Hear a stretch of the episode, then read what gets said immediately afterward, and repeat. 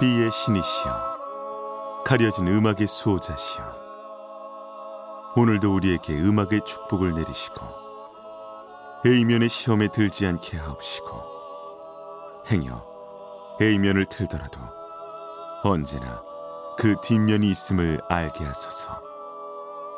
그리하여 다만 한 곡이라도 건져갈 수 있기를. 비맨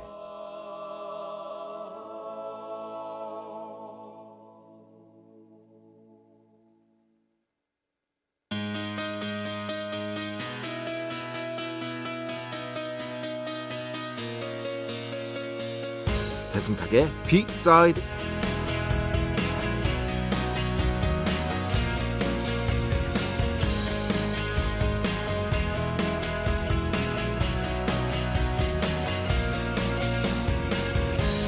희미하게 기억나는 추억들이 몇 개 있습니다. 그 중에 하나, 제 생애 최초로 해외 아티스트 콘서트에 갔던 일이었는데요.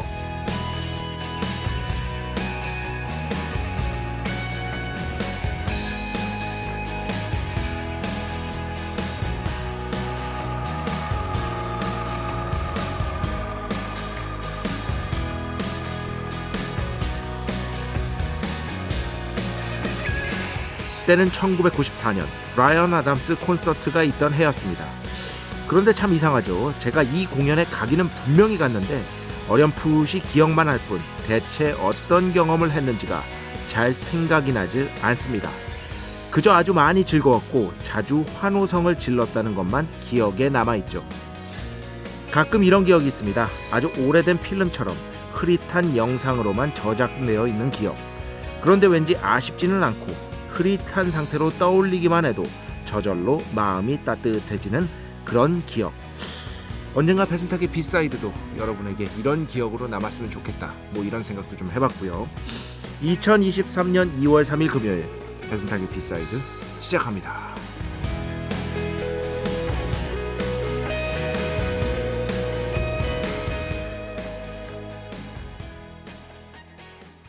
아, 이 노래 정말 좋아했습니다. 브라이언 아담스의 그, 뭐, 히트곡들이 너무 많은데요. 빌보드 싱글 차트에서 히트한 곡만 탑40 히트곡이 거의 20개 될걸요? 네. 굉장히 많이 있습니다. 그리고 탑10 히트곡도 많고요. 탑10 히트곡 하면은 진짜 히트곡인 거잖아요. 그 중에서 오늘은 브라이언 아담스의 아주 초기 히트곡들 중에 하나라고 할 수 있겠죠. Straight from the Heart. 오늘 첫 곡으로 함께 들어봤습니다. 음. 94년이었어요. 94년이었고 정말 저 그 어린 나이에 어떻게든 그 콘서트장에 가서 그 공연을 본 건 100% 확실합니다. 예, 이거를 뭐 제가 뭐 기억을 조작할 리는 없잖아요. 그죠? 그런데 그 공연에서 어땠는지 막 엄청나게 잘 생각이 나진 않아요. 너무 오래전 일이라. 본조비 공연도 그랬어요. 95년이었거든요. 95년이었는데 이것도 첫 내한이어서 제가 갔는데 분명히 내가 그제 누구랑 어떤 친구랑 갔는지도 분명히 기억이 나는데 거기서 뭘 샀는지도 이 약간 빨간색 그 알루미늄 케이스에 들어있는 본조비 한정 CD를 샀었어요 그때. 저희 집에 아직도 있습니다 그 CD. 그걸 산 것도 기억이 나는데 그 외에는 사실 막 기억이 나는 건 없고 그냥 신났다 막 무지하게 환호성을 질렀다. 그땐 뭐 환호성 아무리 질러도 안 피곤할 때니까 지금은 못 질러요.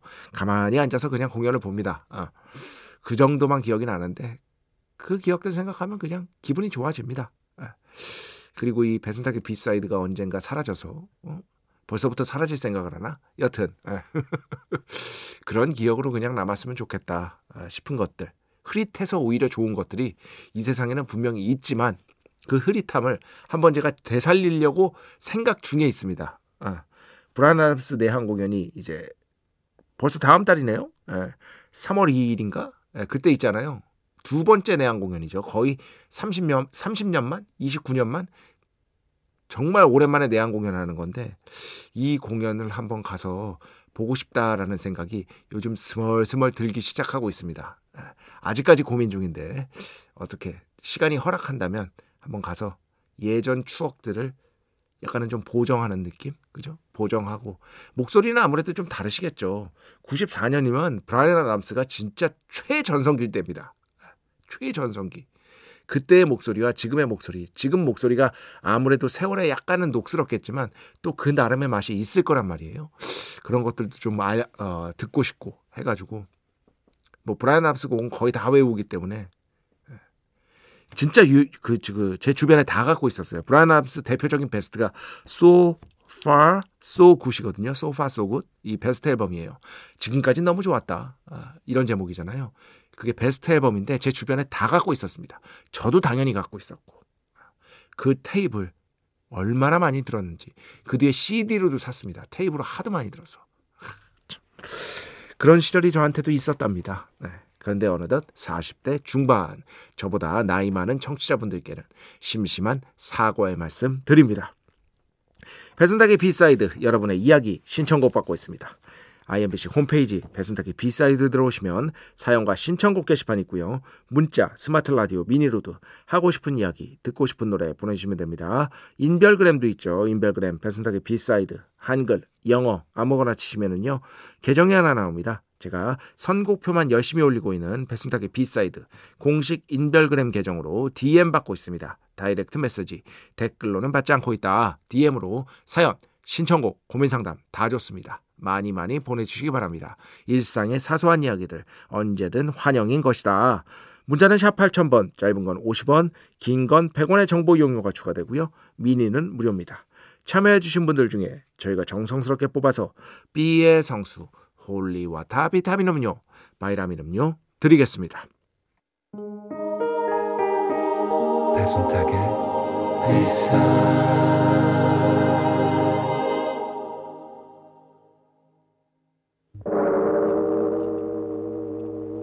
이 소리는 비의 신께서 강림하시는 소리입니다.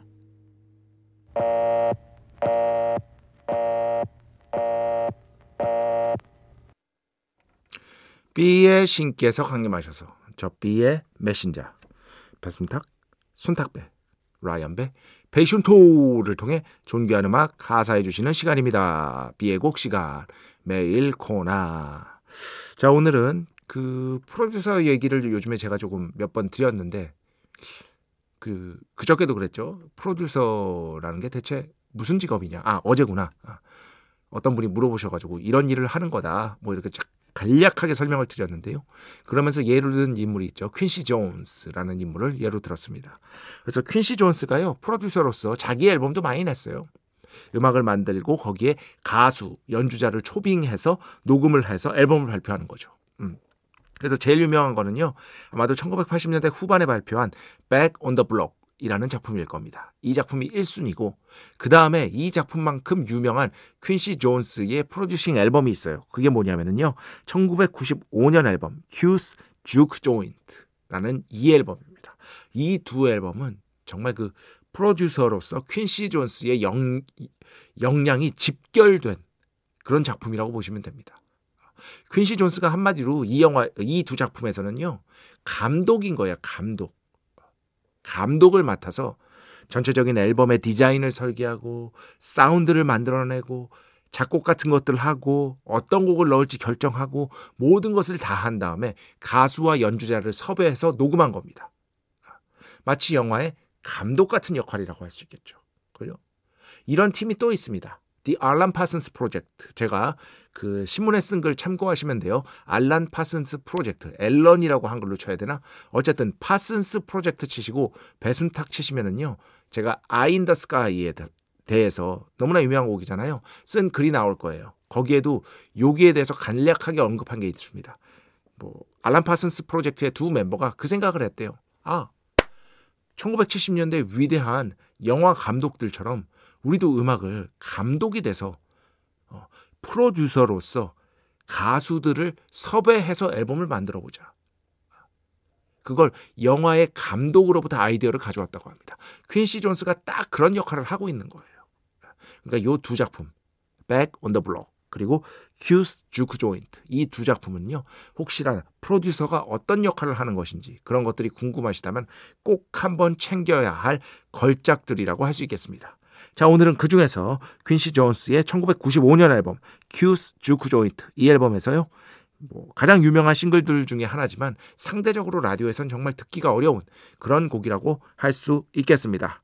타미아가 보컬로 참여한 You Put a Move on My Heart 이 곡 비의 곡으로 듣겠습니다. 축복의 시간 holy water를 그대에게 축복의 시간 holy water를 그대에게 축복 내려드리는 그러한 시간입니다. 0728번 비맨 오늘 이수역 근처에 있는 조금 보내신 지 된 거예요. 예술영화관에서 재상영한 레토를 보고 왔습니다. 사실 이거 노트북으로만 봤었는데 영화관에서 보니까 역시 노트북으로 본 것과 비교가 불가능한 영화였습니다. 당연합니다. 영화에서 나온 노래 모두 좋지만 마지막에 나온 노래인 키노의 레토 신청합니다. 레토가 아마 여름이라는 뜻일 거예요. 그런데 이거 제가 틀었어요. 그리고 이 키노의 음악을 몇 번 틀었습니다. 그래가지고 사연만 소개해드리고 일단 무슨 말씀 드리려고 하냐면은 이거 영화 꼭 보세요. 정말 영화 좋습니다. 뭐 러시아의 음악 영웅이라고 할 수 있겠죠. 빅토르 초에 빅토르 쪼이 예. 이분의 젊은 시절의 일대기를 그린 건데요. 영화 자체가 너무나 훌륭한 음악 영화이기 때문에 여러분께 꼭 한번 보시라고 강력하게 추천하고 싶어서 이 사연 소개해 드립니다. 한국 배우가 심지어 이 빅토르체가 그 고려인이잖아요. 그래서 어, 이 한국계 배우가 아 한국 배우가 아예 연기를 맡았는데 굉장히 연기를 잘했어요. 어, 저랑도 이제 좀 인연이 있는 분인데 레토가 이제 썸머라는 뜻이고요. 여기서 유태호 씨가 연기를 했는데 이거를 달달 외웠대요, 진짜. 예. 러시아어를. 뭐 러시아어를 배운 적도 없고 그랬는데 이거를 완전히 달달달달 외워가지고 이제 그 오디션도 보고 결국에는 합격해가지고 영화를 찍게 되는데 이 영화가 중간에 굉장히 우여곡절이 많았어요. 러시아 정부에서 막 촬영 금지시키고 막 그런 것들이 있거든요. 그런 자세한 것들은요. 자세한 것들은 자꾸 이런 얘기를 하는데 그걸 한번 보시기 바랍니다. 그 방구석 일땡 제가 나온 편 레토도 했었거든요. 네, 그거 보시면은요 확실히 여러분 도움 되실 거예요. 아, 정말로 그걸 보시고 영화를 보는 편이 오히려 더 나으실 수도 있습니다. 그러니까 강력하게 추천해드리고자 저는 이 영화랑 아무런 관련이 없습니다. 영화가 너무 좋아서 그냥 여러분께 추천해드리는 것이다. 어, 어디 갔지? 아, 여기 있다. 9028번. 뭐 신청곡, 좋은 신청곡 많이 보내주시는 분이죠. 안녕하세요, 비맨. 히피와 펑크의 차이 좀 알려주세요. 저항적인 부분 때문에 늘 비슷하다고 느껴왔는데 따지고 보면 연도 수도 다르고 그죠? 히피는 60년대, 펑크는 70년대. 주장하는 것도 다른 것 같은데 비슷하게 왜 느껴질까요? 전문적인 설명 듣고 싶습니다. 역사가 알고 싶습니다. 하셨는데 뭐 언젠가 이것도 비슷하게 사실 약간 간략하게 설명해 드린 적은 있는데 비교해서 한번 공부하면 더 재밌어 해서 시도를 해 보도록 하겠습니다. 어. 그럼 공부하면 더 재밌어가 굉장히 밀려 있는데? 어. 그렇지. 다음 주는 그 영국의 시상식, 그죠? 영국의 시상식 간략하게 설명해 드리고 있고. 그 다음 주는 그 택시 하시는 분이 어, 요청하신 모타운, 그죠? 모타운에 대해서 또 자세하게 설명해 드리기로 했고. 그 다음 주에 히피와 펑크의 뭐 차이랄 것까지는 없고 각각의 어떤 특징들을 예, 그죠? 어, 이렇게 좀 설명을 좀 드리도록 하겠습니다. 어, 관심 있으신 분들은요 체크해놨 아니 뭐 아니 그냥 들으세요. 이거 뭐 그냥 편하게 들으시면 됩니다. 어 7216번 여러분 이거는 제가 그 말씀드리기 전에 분명하게 강조를 하고 싶습니다. 뭐 제가 지어낸 거 아닙니다. 그대로 읽겠습니다. 진행자가 진짜 지적이다 했는데 배순탁 작가님이시네요. 백햄에서 매주 화요일 날 듣는데 12시에 퇴근하니까 이런 호사를 누리네요. 반갑습니다. 이렇게 세상에는 아주 독특한 취향을 가지신 분들이 예, 분명히 있는 것이고 그런 어떤 취향 가지신 분들을 위한 방송 역시 존재해야 하는 것이고 그죠? 그런 방송이야. 아, 방송을 지향하는 것이 바로 이 배순탁의 B side인 것이다. 이런 식으로 아름답게 정리를 해보도록 하겠습니다. 음. 어, 김희경 씨. 이것도 좀 보내신 지 좀 됐는데요. 배 작가님, 제가 정재승 박사님. 뭐 저도 몇 번 뵀습니다만 음악도 진짜 좋아하세요. 그래서 막 페스티벌 같은 것들도 보러 가고 그러세요. 12발자국 책을 읽고 있는데요. 나이 들면 인지적 유연성이 떨어지기 마련이라고 하더라고요. 그럼에도 젊은이의 생각을 경청하고 열린 사고하는 분들을 존경한다고 하더라고요. 배 작가님이 방금 하신 말씀을 들으니까 그 구절이 생각났습니다. B side의 철학하고도 일맥상통하는 것 같습니다. 하셨는데 저 그렇게 인지 인지적 유연성이 어, 점점 떨어지고 있습니다. 예. 그래가지고요, 딱 그겁니다. 어린 친구들의 생각을 이해는 못하더라도 최소한 잘 모르고서 오해는 하지 말자. 아, 딱이 정도인 것 같습니다. 이 이상은 저도 이제 나이를 먹어가지고요. 완전히 이해한다고 말하면은 오히려 거짓말을 하는 것 같은 그런 느낌이 들어요. 그래서 최소한 오해만 하지 말자. 요 정도의 자세를 갖고 있다. 아, 모르겠어요. 어차피 어, 이 세대 간의 간극이라는 것은 좁힐래야 좁힐 수 없는 부분이 있구나라는 거를 느끼면서도 그럼에도 불구하고 조금의 노력은 해야 되지 않겠나. 그 조금의 노력이, 조금의 노력이 저한테는 오해하지는 말자 아, 정도인 것 같습니다. 이 정도라도 최선을 다해야 하는 것이다. 음. 자, 음악 두 곡 듣겠습니다. 먼저 마일리 사이러스 음악 중에서 한 곡 가져와 봤습니다. Slide Away라는 곡인데요. 최근에 이제 Flowers라는 곡으로 빌보드 싱글 차트 1위에 올랐죠. 마일리 사이러스의 조금 덜 알려진 곡인데 마일리 사이러스 팬들 중에서는 이 곡 좋아하시는 분들 많더라고요. 이 곡 먼저 듣고요. 그 뒤에는요. 김지연 씨 신청곡입니다. Coldplay, Ink.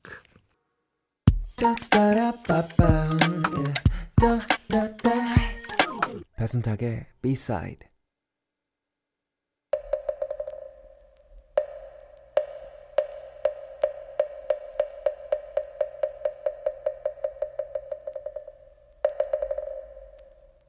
노래가 긴 게 죄는 아니야.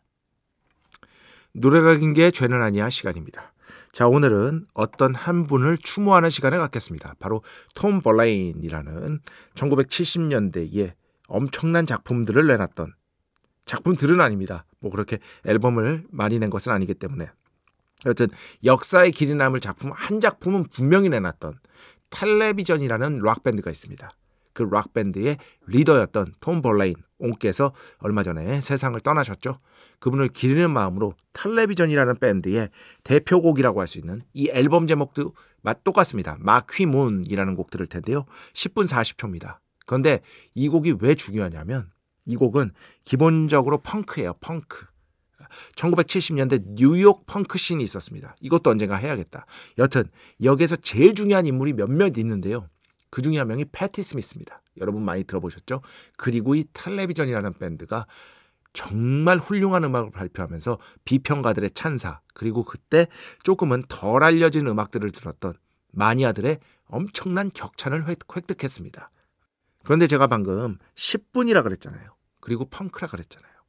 펑크는 기본적으로 긴 음악이 아니에요. 기본적으로는 그렇습니다. 섹스 피스톨즈 음악 다 2분 3분이에요. 길어봤자 4분. 그런데 어떻게 10분 40초가 될 수 있냐? 뭐 간단합니다. 이 펑크를 좀 더 예술적으로 다듬어서 확장시킨 것이 바로 이 텔레비전의 세계인 것이다. 그래서 art punk라고도 불리고요. 어, post punk로 당연히 분류가 됩니다.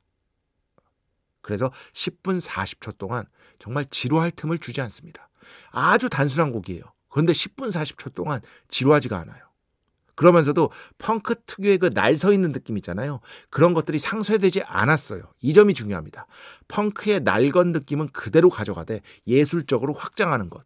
이게 바로 뉴욕, 그 당시에 뉴욕 펑크의 아주 핵심이었다고 볼 수 있겠고 이것을 대표하는 밴드가 바로 이 텔레비전이었다. 요 정도로 일단 정리하시면서 톰 벌레인을 추모하는 마음으로 오늘 텔레비전의 마키 문 노래가 긴게 죄는 아니야에서 듣겠습니다. 네, 오늘 노래가 긴 게 죄는 아니야에서 텔레비전 마퀴문 함께 들어봤습니다. 이 뉴욕 펑크 씬에 대해서도요. 언젠가 이 CBGB라는 클럽이 아주 중요하거든요.